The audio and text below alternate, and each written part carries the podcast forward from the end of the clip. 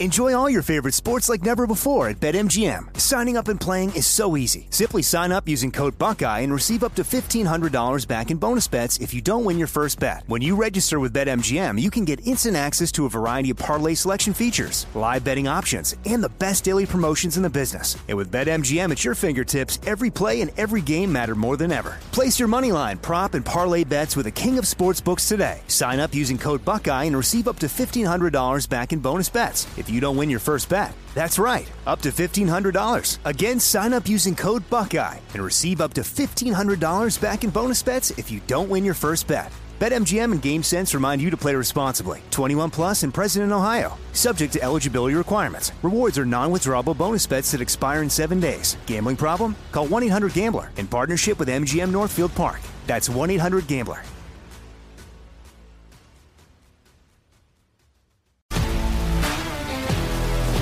If you love sports and true crime, then there's a new podcast from executive producer Dan Patrick and hosted by me, Jay Harris, that you won't want to miss. Playing Dirty Sports Scandals. Each week, I'm squeezing the juiciest details from some of the biggest sports scandals ever. I'm talking Marcus Dixon, Olympic gymnastics, Cain Velasquez, salacious Super Bowl level scandals. Join me on the dark side of sports by listening to Playing Dirty Sports Scandals on the iHeartRadio app, Apple Podcasts, or wherever you get your podcasts.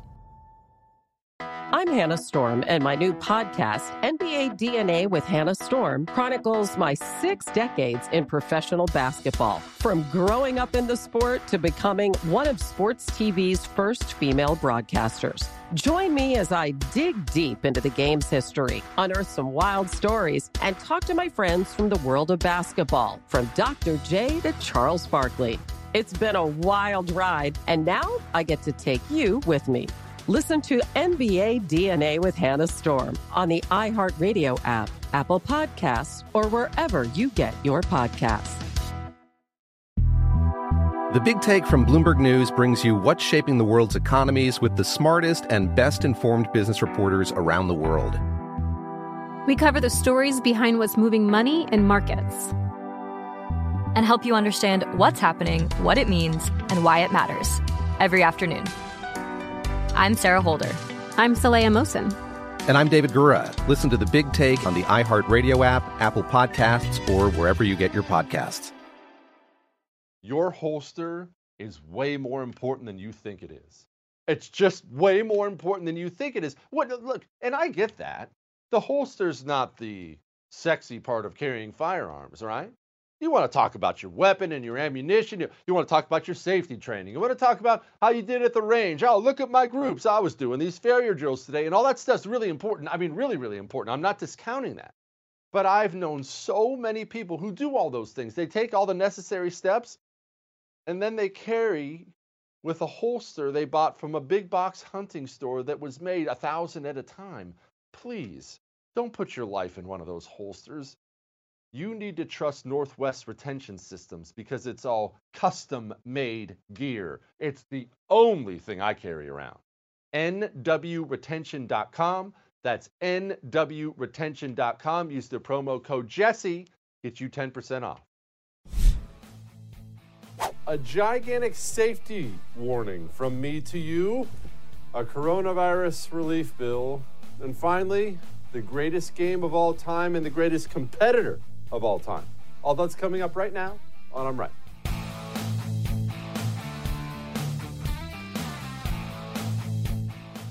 Okay, it's time to have a little chat, you and me. You've had a whole weekend, and I'm sure now it's Monday. You've been waiting all day, watch, watching the TV, just waiting for me to come on and bless you with some wisdom. So allow me to give you some wisdom right out of the gates here. We just had somebody die in Austin, Texas. Not going to say the guy's name. I'm not even necessarily going to focus on that individual case because I don't believe in trampling on the dead. It's just not something I do. Certainly not the freshly dead. We wait for that to pass for a while while everyone's done mourning. But the situation was simply this we got this left wing protester, Antifa dude, decides to get himself an AK 47 and he's going to start protesting a little more forcefully, if you will. He approaches a vehicle with other protesters, From there, the details get hazy, and it's still all one big legal question, so I'm not going into that. But long story short, the man with the AK 47 who approached the other vehicle is no longer with us. He's dead now. Here's what's happening in the United States of America, and it's going the wrong way quickly. This is what's happening. You see, we have this sea of little left wing commies out there, all these little leftist wannabes, only they don't have the same backstory of other commie scumbags like Che. You know, they all love to wear their Che shirts. You know what I'm talking about? Or their little Castro shirts or something like that. They all want to feel like there's some revolutionary with a with a guitar somewhere, singing songs about the working man as they take it to the man. But guys like Che, as big of a scumbag as he was, was a fighter. He grew up and learned how to fight. What we have in this country is a bunch of pretenders. We have a bunch of people that were raised on college campuses to learn how to be good little Marxists and street activists and get out there and disrupt things and disrupt traffic and push people around. But here's the issue they don't have any real practice against people who know how to handle themselves yet. And I don't want them to ever get that real practice. I want us to all get along and be polite. You see these college based, college educated little Che wannabe kids, they go into these cities where everybody's unarmed and they push people around. They'll gang up on somebody 30 on one, something like that, throw water bottles at them, spit on them, hit them. You've seen, you've seen all the violence all over the news. And then they go back, or, or they get tear gassed by the cops once or twice. And it's not, it's not a bad thing for them, it's a badge of honor.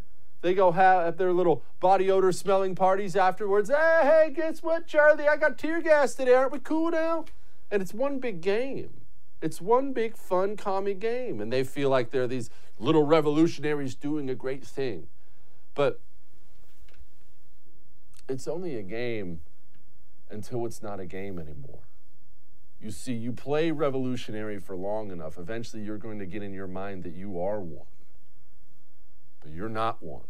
And if you want to be one, then you got to be ready for everything that comes with that.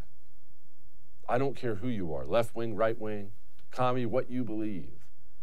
In the United States of America, do not brandish a weapon at somebody in a vehicle unless you want to die. Now, I don't know that there's going to be somebody armed in that vehicle going to defend themselves, but that's the point. You don't either. Just leave people alone. You want to have your little peaceful protest or something on the corner, wave your dumb signs around, that's fine. But you start taking it from that to approaching a vehicle with who knows how many people inside and an AK 47 in your hands and point it that direction, brother, that's a threat of deadly force against somebody. You don't know how that's going to turn out. And as we saw in Austin, oftentimes that doesn't turn out well for you. So just stop. This is my public service announcement to the commies and everyone else. Stop. Because you can pretend all day long, have your little weekend fun, do your protests, your counter protests, whatever you do. You start rocking weapons like that, pointing weapons like that at people, you're not playing anymore. And you're going to do that to the wrong person, and that's going to be the last day you're alive, ever. There are a lot of Americans out there, and I know a lot of them that would never, ever, ever take even that much of a chance of you harming them or one or, or a member of their family in their vehicle.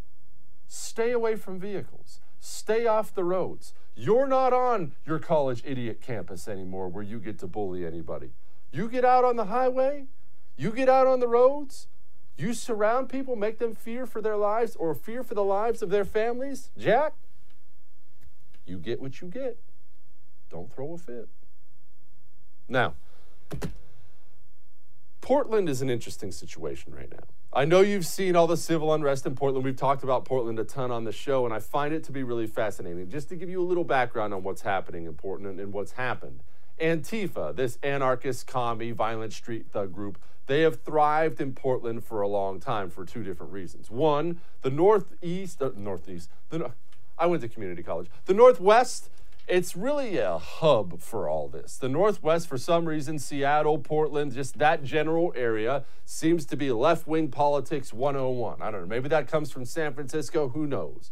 So they've actually allowed Antifa to do their thing for a long time. A long time they've been letting them do their thing. So Antifa really has a strong foothold there. Friends of mine like Andy Ngo, who's been going after Antifa for a while, will tell you all day long Portland is practically Antifa's capital. So they were already established there. Okay, we got that? Now we have all the coronavirus stuff, then the George Floyd protest stuff. And these people, this is what they do for a living. And it's important that you and I understand this because it's hard for us to wrap our minds around it. I mean, you have a job, right? You have a job. Or if you're a lady, you stay at home, cooking, cleaning, taking care of the house. I mean, if you don't have a job, these people don't. That is their job. This is their occupation. Even if you're somebody who goes to tea parties or goes to a DC rally or something like that, understand this is their op- occupation. They are professional protesters, and Antifa is a violent group. So, what's happened here? Why do you think they've been ramping up all over the country? I'm about to tell you why. Money. We already have them caught in places like Idaho, where they caught them in Mercedes vans, a fleet of Mercedes vans busing Antifa people into an Idaho town. By the grace of God, again, you don't play that in rural America. I believe it was their sheriff stopped them before they got to town, told them turn around and leave, and they did. Do you think some purple haired freak like most of these Antifa guys has the money to rent a fleet of Mercedes vans or even buy one? No. This is done on purpose. This is done, and I don't know who. I'm not going to pretend to know who. I hear the same names you hear. But this is all done right now on purpose. It has nothing to do with George Floyd or anything else. They know in a city like Portland, they can go have all the protests all day long, burn it down, kill people, hurt people, and not much is going to be done. So What's the Trump administration to do about that? What should you do about that? What can he do about that? You know, you can't just send federal troops anywhere. You can certainly send federal agents to guard federal buildings. Or can you send them anywhere? What is right and what is wrong? Because rest assured, federal troops in Portland, where they are now, and that's why you see these clashes every night, that ends in violence. Hopefully, nobody dies, but that ends in violence because you're prompting these clashes. You're guaranteeing it. Uh, I'm obviously rooting for the agents, not Antifa, but this does get ugly. So, doesn't whoever's paying Antifa bear the responsibility for this? But the press loves it because the press thinks they have Trump on his heels. Every single time an agent has to bash in one of these Antifa guys, Trump's going to get asked about it. Here's Wolf. They are arriving every night using city streets and city parks. They're coming armed with rocks, bottles, baseball bats, power tools, commercial grade fireworks, uh, eliciting that violence and, and targeting their violence on federal courthouse and federal law enforcement officers. That's very different than what's going on in Chicago, places like Chicago, Albuquerque, uh, Kansas City. That is where you see normal criminal activity, street crime, what we say, regarding gangs and, and drug dealers. And again, President Trump and the administration led by the Department of Justice is targeting that type of crime. Understand what is at play in Portland. Understand where, what the department is doing, what the president is doing, what the administration is doing. And that is we are standing up for law and order. Uh, and anyone who says uh, otherwise is not being accurate. And I will say that the other, uh, the other side that wants to criticize law enforcement, uh, what they don't do, they do not condemn these acts of violence in Portland. I have talked with a number of Democratic members of Congress, and all but one, only right. one, have asked me about the health of my officers. All they want to con- uh, do is condemn law enforcement for doing their job, and again, very irresponsible. He brings up an excellent point there. That's why I wanted you to hear that. Okay, so we know the situation. We have this violent professional group of protesters and rioters in Portland and other cities across the country. What have you seen from the Democrat Party? What have you seen from the American media? They're approving of this. Have you heard one Democrat, from Joe Biden, Pelosi on down, have you heard one speak out against the rampant leftist violence that has torn apart America for the past two months? You haven't. I know I've been watching. And you know what the headlines read? Time after time after time, I look at these headlines, you know what they say? Peaceful protests disrupted by violence at the end. Peaceful protest, mostly peaceful protest. I was peaceful, it was mostly peaceful. Do we really have such a large portion of our country openly rooting against it? It sure seems like it. And you got Chicago where another 50 people were shot this weekend. 50 people. And this is what their mayor has to say. I've drawn a very hard line. Will not allow federal troops in our city. We will not tolerate unnamed agents taking people off the street, violating their rights, um, and holding them in custody. That's not happening here in Chicago. So I've drawn a very, very bright line. I've made that very clear to every federal authority um, that I've spoken with, and they understand that if they cross that line, we will not hesitate to use every tool at our disposal to stop troops uh, and unwanted agents in our city. Well, I've said it before and I'll say it again. No troops, no agents that are coming in outside of our um, knowledge, notification, and control that are violating people's constitutional rights. That's the that's the framework. We can't just allow anyone to come into Chicago, play police in our streets, in our neighborhoods, when they don't know the first thing about our city. That's a recipe for disaster. And that's what you're seeing playing out in Portland on a nightly basis. We don't need that here. That is not well, a value add, and it doesn't help enhance our public safety. Why isn't that mayor begging for federal help? You know why? Because she doesn't care if people in Chicago die. That's why. All that may have made you uncomfortable, but I am right. Now, contrary to everything you see on the news, criminals out there don't only exist in the streets. They're not only in these crazy cities. They're not only in those bad neighborhoods. Criminals today, you're going to have to start wrapping your mind around this. I do too. They're online. They're cyber criminals. They're out there prowling for ways to deprive you of your hard earned money. And the new thing they have now is home title theft. You see, your home title is not just a piece of paper in the bank anymore. Your home title is digital. These guys can get it easily, get your signature on it easily, take a loan out against it, and you have to pay it back. Your home insurance doesn't cover it. People are getting evicted from their homes as we speak because of home title theft. Protect yourself. Go to hometitlelock.com. That's hometitlelock.com. Use the promo code Jesse. Get yourself 30 free days. We'll be back.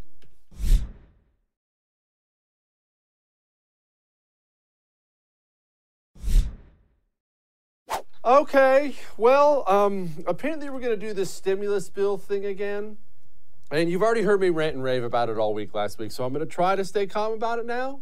I'm going to try to be just really straightforward about it now. But one of the things I'm blown away by, blown away by, is the last one didn't work. Are we going to pretend like it worked? We're, we're going to pretend like the last one worked the same way Obama used to pretend all his absurd spending bills worked. Oh, we saved or created jobs. Wait, what does that even mean? That sounds like you're setting yourself up to just say you did a good job no matter what. Um, we still have horrendous unemployment around the United States of America. Small businesses are closing in droves permanently across America. What worked? Which part of it worked? I'm, very curious. I, I want somebody to tell me which part of it worked. Because you know what else we did? This, this was genius. We added federal unemployment benefits, you know, just handing out that government cheddar. And now we pay people more to stay home than they were making at their job.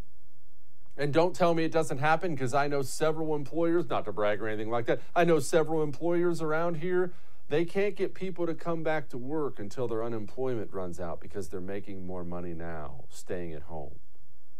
And we're going to do that again. America doesn't need a second stimulus bill. America needs to get the government off its neck so we can go back to work. Coronavirus, Black Plague, nuclear war, I don't care what it is. We cannot continue to tie a huge millstone around the neck of this economy and just limp along. It's going to finish us. Finish us. On top of that, what do you think's going to be in this trillion dollar bill? Oh, oh, I should I should mention now, a trillion is conservative. A trillion is the starting mark. I guarantee you, write this down. They don't call me the Oracle for nothing, even though I gave myself the nickname. I guarantee you this thing is going to be bigger than a trillion dollars, significantly bigger. And while we're on the subject, I brought up Obama's stimulus bills. Do you remember what we did when Barack Obama was passing six, seven, eight hundred billion with a B billion dollar stimulus bills? Well, we had a bunch of tea parties. Well, I don't know if you remember, but I remember because I was there. And I saw the signs and they're spending us into bankruptcy and this is a disaster and you can't spend money like this. well, I, I missed the days of only passing $800 billion stimulus bills. We've blown those numbers out of the water. And for what? For who? And we're going to do the same thing we did last time after they passed that last idiotic bill, where they throw out a bunch of money to a bunch of people. Because it's government, they screw it all up. There's absolutely no rhyme or reason to it at all. Half of it is very clearly just government kickbacks for political donors. The other half is just like some idiot just closing his eyes and throwing darts. And then we get a rehash after the fact.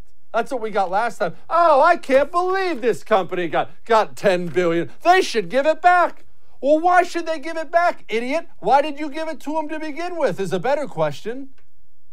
Oh, well, what we're going to do is we're going to tell the bank, the banks they can loan this money. Well, who do you think gets to the front of the line for those bank loans? The mom and pop shop who can barely make payroll every month? Or the gigantic company with just massive amounts of cash flowing through that bank? All this does is help the people who don't need help and screw the people more who've been mostly screwed during this whole thing. I can't believe we're doing it. I can't believe we're doing it. But you know what? That's on me. I should be. I should believe we're doing it because that's vintage government, and it's going to be Republicans and Democrats. Speaking of Republicans, here's Mnuchin. The administration and the Senate Republicans are completely on the same page. Mark Meadows and I were up yesterday just working on technical issues in the drafts. We had previously agreed on all these issues earlier in the week. We want to move forward quickly. Uh, the, the bill will be introduced Monday, and we're prepared to act quickly. This is all about kids and jobs. This is our focus, and we want to make sure something gets passed quickly so that we deal with the unemployment and all the other issues paycheck protection plan, tax credits to rehire people, and money for schools. Mm. Let me give you a helpful tip, and this is going to apply now, it's going to apply tomorrow, it's going to apply 30 years from now when you look at politics from Washington, D.C. Whenever you hear a politician in either party talk about for the kids and having to do something quickly, well, you better start looking over your shoulder because you're about to get screwed. Okay? I'm going to let it go for now. I'm not going to dwell on it, but I'll tell you what I am going to dwell on. Your online information is absurdly, absurdly not secure. I mean, at all. Do you know the amount of information that's out there on you? I'm not just talking about, you know, you killed somebody once in high school or something like that. I mean, I hope you didn't, but I'm not talking about just past crimes. I'm talking about addresses.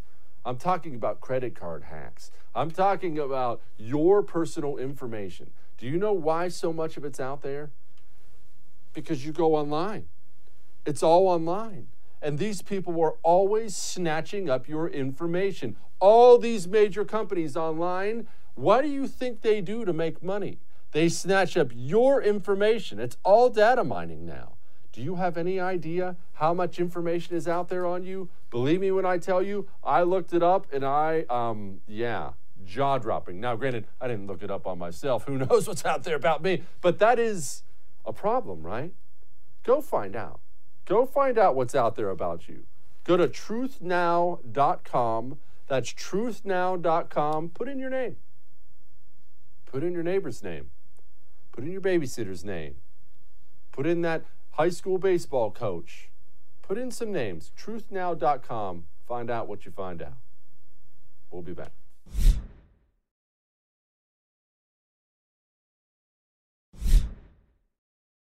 Joining me now, Brandon Weichert. He's an author of Winning Space and the contributing editor to American Greatness. Brandon, first of all, Winning Space. Now, I will admit to you, first and foremost, I'm not a huge space guy. I'm one of the only people in America who doesn't care about NASA that much or exploring Mars or anything like that. However, I do realize it is critical to national security. Explain why.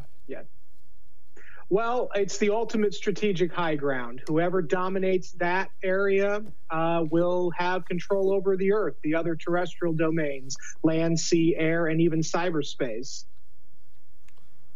What can people do? Now, I'm not talking about, you know, Star Wars stuff, but what can people do? What can nations do right now, weapons wise, from space? All we know is what we've seen in the movies. Can they can they shoot lasers and vaporize cities? Can they cause earth, earthquakes? In all seriousness, can they can they hit any city with a nuclear weapon? What can they do?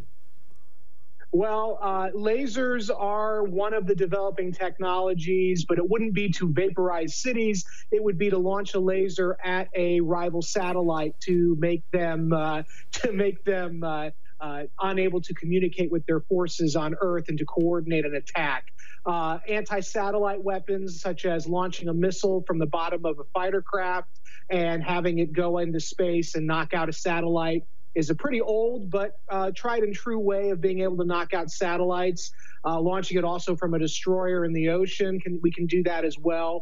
Uh, and also co- co-orbital satellites, I call them space stalkers. And basically, they're these tiny little satellites with grappling claws that can tailgate our uh, sensitive equipment in orbit latch on and push them out of orbit like something from an old 1970s Roger Moore era James Bond film. Uh, but this is stuff that is being developed and that actually, in some cases, has already been launched uh, into space by either us or, more dangerously, the Russians and Chinese. Okay, who's winning? Uh, I would say that uh, we are neck and neck right now with the Chinese. I think the Chinese have a little bit more get up and go right now. Uh, we seem to be coming from behind, not unlike the first space race in which we were losing to the Soviets until we managed to make it to the moon. Okay, why are they neck and neck with us? I mean, we like to think of American might. America has a better economy. Right. Is it just simply a focus thing? They are all about it and we're kind of half yeah. in? Yeah, that's pretty much it. It's a focus thing. It's well, just like you said, most people don't care because they can't see space. It's sort of esoteric.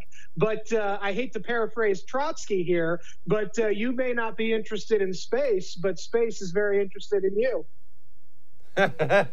you know what? Trotsky actually had some great lines until he had an ice pick shoved into his head, but that's, that's another story entirely. That's another story entirely.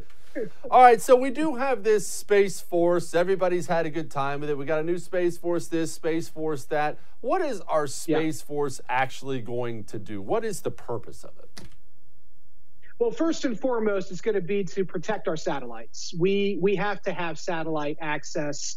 Otherwise, we don't have really anything. We don't have Facebook. We don't have uh, economic, you know, transactions. We don't have the ability to deploy and maintain forces overseas.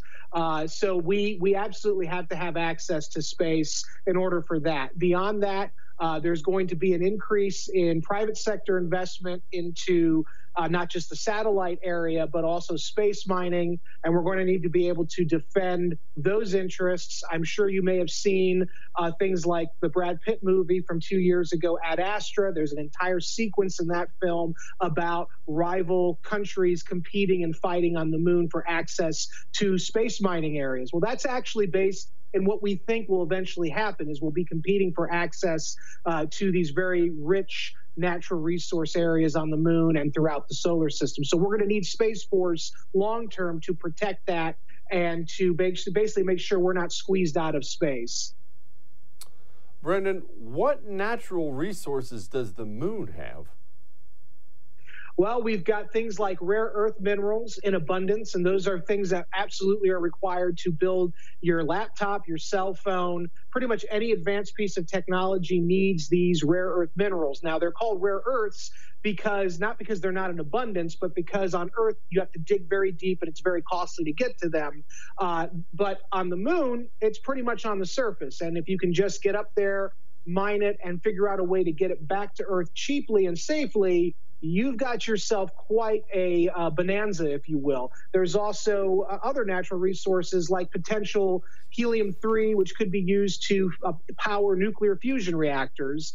Uh, right now, we rely on deuterium tritium reactions, which are very expensive and they have a lot of radiation. They're not as efficient. It's believed that helium 3 could potentially allow someone to power a city the size of Manhattan or Shanghai uh, cleanly, sustainably for two to five years without really needing to do much changes. Okay, so are you actually telling me there's a chance we could get to the moon to get materials cheaper than we can drill really yeah. deeply? We'd have to make the initial upfront investment, which is what's going on right now. This is part of the debate. But I argue in my book if we don't do it, the Chinese already are. And you see, the Chinese don't care if they live in the red, uh, and not just ideologically, but in terms of economically, if they think that there is a chance for a larger payoff in the future. Obviously, under current situation, our private sector can't do that, which is why in the book I argue for uh, we have to have basically uh, public-private co-op, NASA with SpaceX, for instance, Space Force with you know Blue Origin or SpaceX. Uh, we really have to start pairing our innovative startup uh, tech culture with both the government in terms of NASA as well as uh, Space Force to stay competitive. I, am about to ask you the dumbest question you've ever been asked ever, Brandon. So please, once you're done laughing, just answer the question. Who okay. owns the moon or territories on the moon? Is it the world's? Is it whoever just happens to land wherever? I'm genuinely curious who has a claim to it. So technically, under space law, which is an actual, you know, field of law, uh, technically, no one owns the moon. It is akin to Antarctica, where it's supposed to be kept open to the world. Anyone who can get there can establish a presence there for peaceful purposes, research purposes. Uh, but basically, as we've seen with the South China Sea, uh, as well as the Arctic Circle, wherever there is resources and a uh, country has the ability to get to those resources, notably China, uh, or Russia, they will go there and they will take what they want, and you will have to try to figure out a way to stop them if you're the United States. And so, what I argue is we never signed the Moon Agreement of 1970, technically, neither did China. So, neither of us are bound by that that that international treaty. Uh, we try to respect it because we don't want other people. We don't want to have this big space race. But as I show in the book, it's already underway. So we might as well embrace it and use our capabilities to the fullest of their you know power, so that we win the second space race rather than communist China or authoritarian Russia. Shoot me straight. How close are we to having the little handheld laser guns?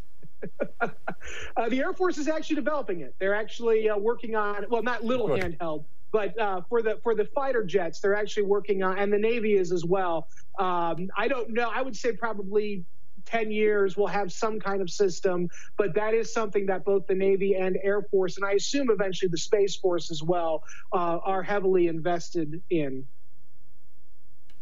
brandon weichert thank you for your time man i appreciate you thank you I want one. I want one of the laser ones. And it, I know what you're thinking. Jesse, Jesse, you're just going to do something irresponsible with it. Yes, I'm going to, 100%. But I want one anyway. All right, we'll be back.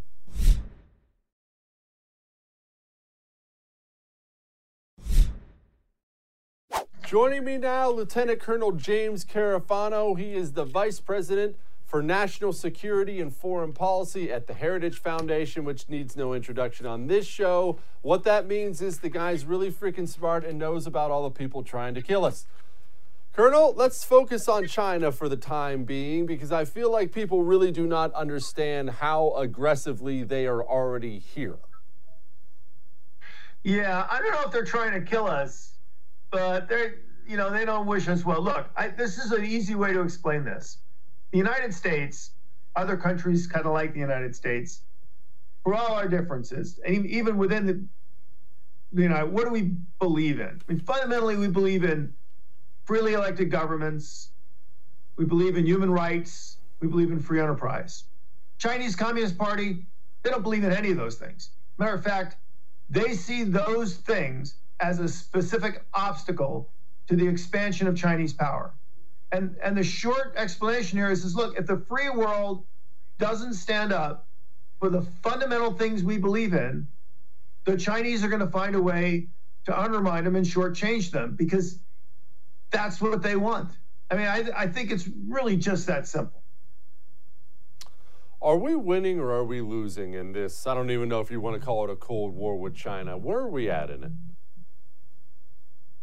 Well, you know, I, I like the term Cold War from the perspective that this is a long term competition, right? The Chinese don't want to have a war with us. We certainly don't want to have a war with them.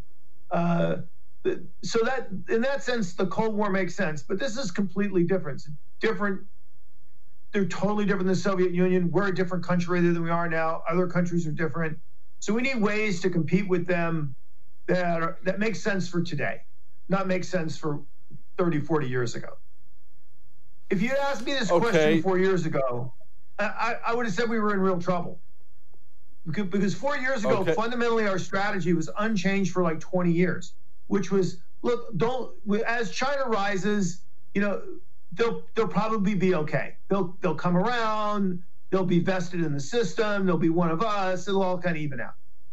That that's not how the Chinese saw it.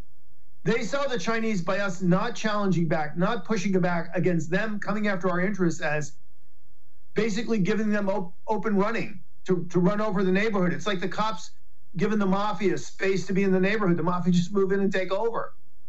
Four years ago, we really flipped our strategy on our head and we said, look, instead of trying to accommodate China, let's challenge them specifically on where they're bumping up against our interests and our concerns and what's good for us.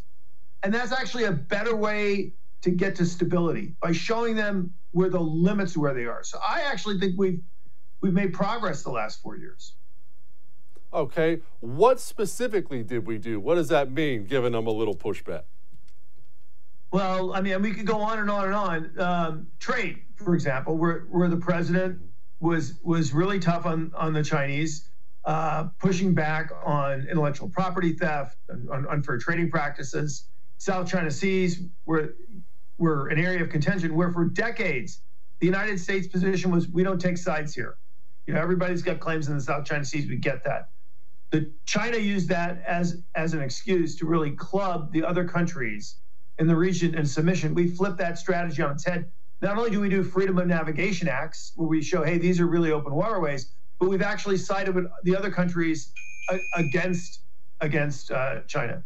Um, support for Taiwan, which this administration has been very consistent on. Uh, so, political, military, economic, diplomatic, in each of those fields where the Chinese are stepping over the line, we've seen this administration start to push back. And, and when I say this administration, I don't want to make it seem like you know it's just one side. I think this is bipartisan. I, as much as everybody in Washington would hate to admit it, everybody gets that being weak on China and letting them run rampant not a good not a good idea. I think everybody is for pushing back and defending our own equities, our own rights, and our own liberties. You mentioned earlier that this is not like Russia, because undoubtedly anybody of a certain age is going to think this is just like Russia. This is just like the Cold War. Why isn't it like Russia? What makes this different than what we went through with the Soviet Union? Well, a couple of things. The Soviet Union was largely a military power and nothing else. And it was largely self sustaining because it had an iron grip on all of Eastern Europe. And it just essentially used resource extraction to fund the Soviet empire. And, and, we did almost nothing with them. We didn't engage with them politically, economically, diplomatically. Uh, China is completely different. Uh, China is a, a, a, dramatic economic power. As a matter of fact, they're a stronger economic power, arguably, than a military power. Uh, we do lots of business with China. Everybody does lots of business with China. We have Chinese students here. Uh, we have Chinese researchers, engineers here. We have Chinese businessmen here. So the the the countries are much more intertwined, and that that impacts on both sides. You know, for example, if China wants to come after us economically, the first thing that does is damage China because we're one of their biggest customers, which is one of the reasons why the president could actually pressure them on a, a trade deal. So it's you need, you know, it's like when you were in, in high school, you old an old Pinto. I don't know if they make Pintos anymore. They don't. You know, fine. But you're grown up now. You you own a you own a Mercedes Benz.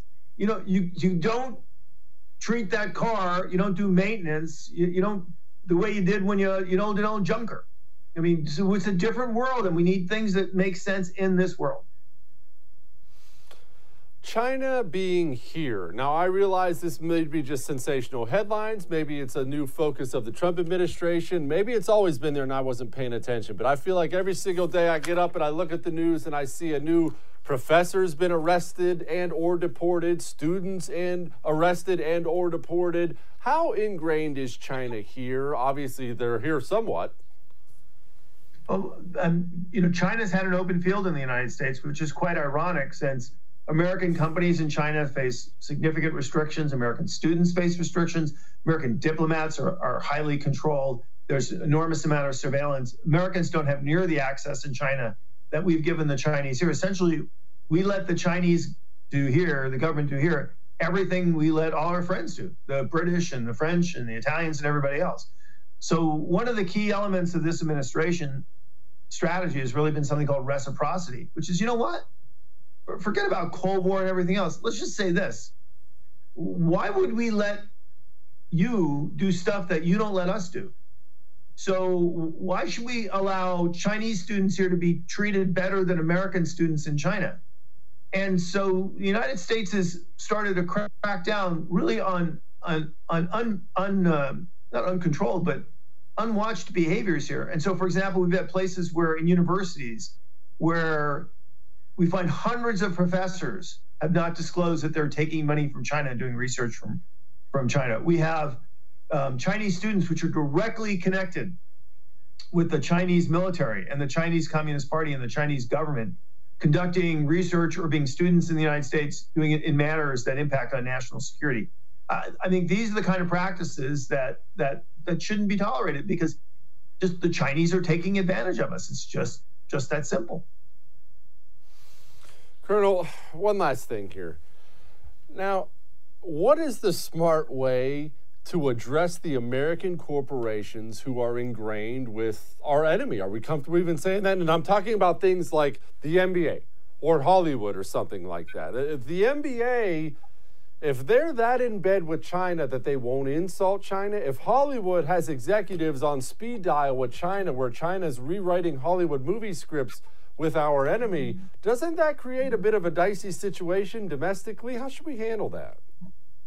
Well, this is one area in which what we did during the competition with the Soviet Union is something worth remembering, which is let's not, in our effort to, to push back on this, become the other guy. Become the guy that becomes authoritarian, destroys free markets, tells everybody what to do. So the free market is actually a great competitive advantage for us.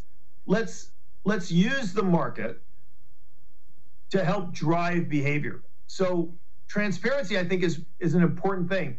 Transparency on what the Chinese are doing, transparency on what these companies are doing, both in dealing with China and the conditions they're facing in China. I think that that will really impact and drive corporate behavior. Uh, I think another thing is let's ask ourselves why are not people not doing business here? Why are people going to China to do business?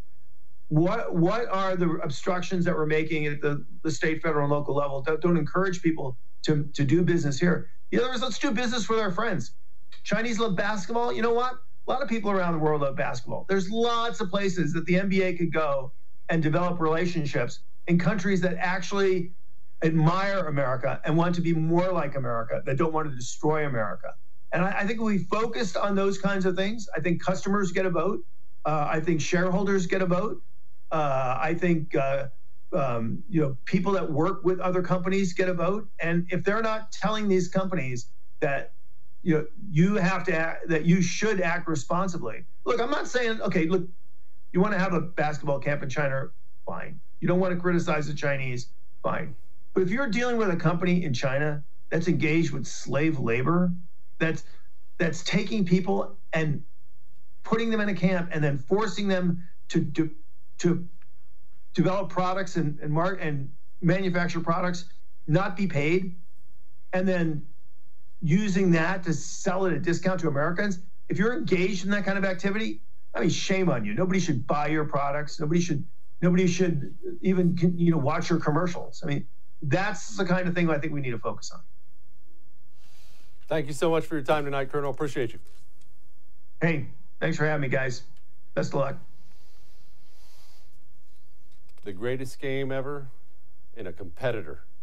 We're about to show you here in just a second. Hang on.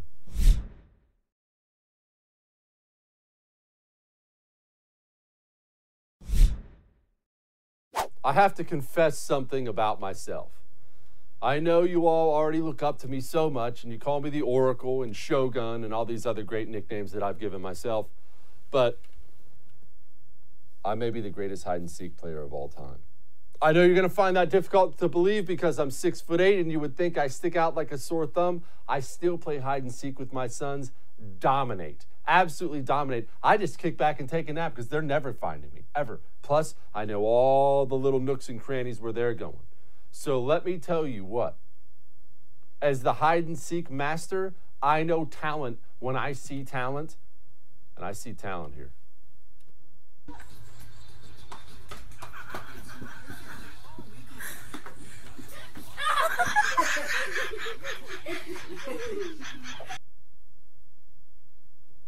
Not the person hiding in the suitcase. Talent in that young lady. You know why? I like competitive fire. I like somebody who's out there to win it. That's how you win in hide and seek. I'll get the ladder out and I'll get up on the roof in the 100 degree sun just to win hide and seek with my sons. You know why? We don't play for second place in my house. See you tomorrow.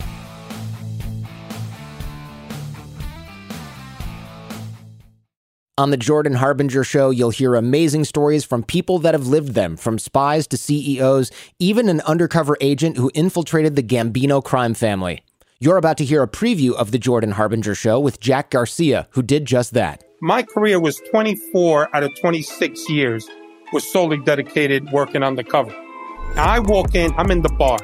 Now there's a barmaid there, good looking young lady. She's serving me drink. Hey, what would you like? I usually my drink was give me a Ketel One martini, three olives, glass of water on the side. I finish the drink. The guys come in. I'm gonna go, go in my pocket, take out the big wad of money.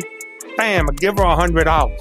If you're with the mob, I say, hey Jordan, you're on record with us. That means we protect you. Nobody could shake you down. We could shake you down, but you're on record with us. For more on how Jack became so trusted in the highest levels of the Gambino organization, check out episode 392 of The Jordan Harbinger Show. If you love sports and true crime, then there's a new podcast from executive producer Dan Patrick and hosted by me, Jay Harris, that you won't want to miss. Playing Dirty Sports Scandals. Each week, I'm squeezing the juiciest details from some of the biggest sports scandals ever. I'm talking Marcus Dixon. Olympic gymnastics, Cain Velasquez, salacious Super Bowl level scandals. Join me on the dark side of sports by listening to Playing Dirty Sports Scandals on the iHeartRadio app, Apple Podcasts, or wherever you get your podcasts. I'm Hannah Storm, and my new podcast, NBA DNA with Hannah Storm, chronicles my six decades in professional basketball. From growing up in the sport to becoming one of sports TV's first female broadcasters. Join me as I dig deep into the game's history, unearth some wild stories, and talk to my friends from the world of basketball, from Dr. J to Charles Barkley. It's been a wild ride, and now I get to take you with me. Listen to NBA DNA with Hannah Storm on the iHeartRadio app, Apple Podcasts, or wherever you get your podcasts.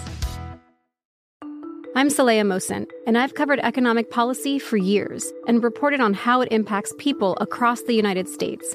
In 2016, I saw how voters were leaning towards Trump and how so many Americans felt misunderstood by Washington. So I started the Big Take DC. We dig into how money, politics, and power shape government and the consequences for voters. With new episodes every Thursday, you can listen to the Big Take DC on the iHeartRadio app, Apple Podcasts, or wherever you get your podcasts. The Big Take from Bloomberg News brings you what's shaping the world's economies with the smartest and best informed business reporters around the world. We cover the stories behind what's moving money and markets and help you understand what's happening, what it means, and why it matters every afternoon. I'm Sarah Holder. I'm Saleha Mohsin. And I'm David Gura. Listen to the Big Take on the iHeartRadio app, Apple Podcasts, or wherever you get your podcasts.